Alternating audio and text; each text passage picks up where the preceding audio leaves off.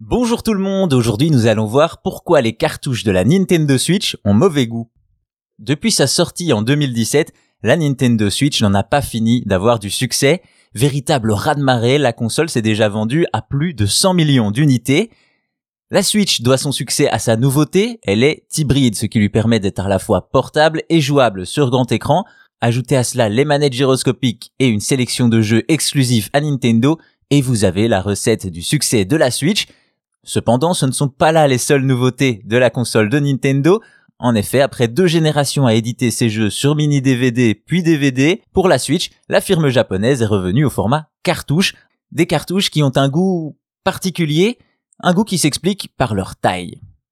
Avec cette nouvelle machine, on est loin du format énorme des anciennes cartouches N E S. En effet, les cartouches de la Switch sont réellement minuscules et mesurent trois centimètres sur deux. C'est bien simple, elles sont encore moins grandes que les cartouches de la trois D S. Être compact, c'est bien, surtout pour une console portable, mais cela va poser un autre problème.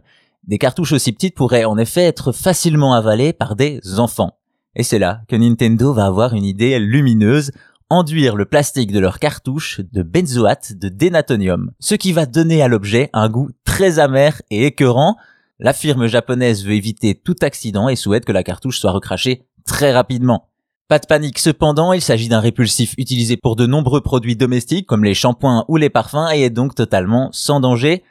Bien entendu, il est déconseillé de vérifier le goût de vos jeux Switch car à part le goût horrible et le risque de détruire votre jeu, il n'y a pas beaucoup de positif à retirer d'une telle expérience.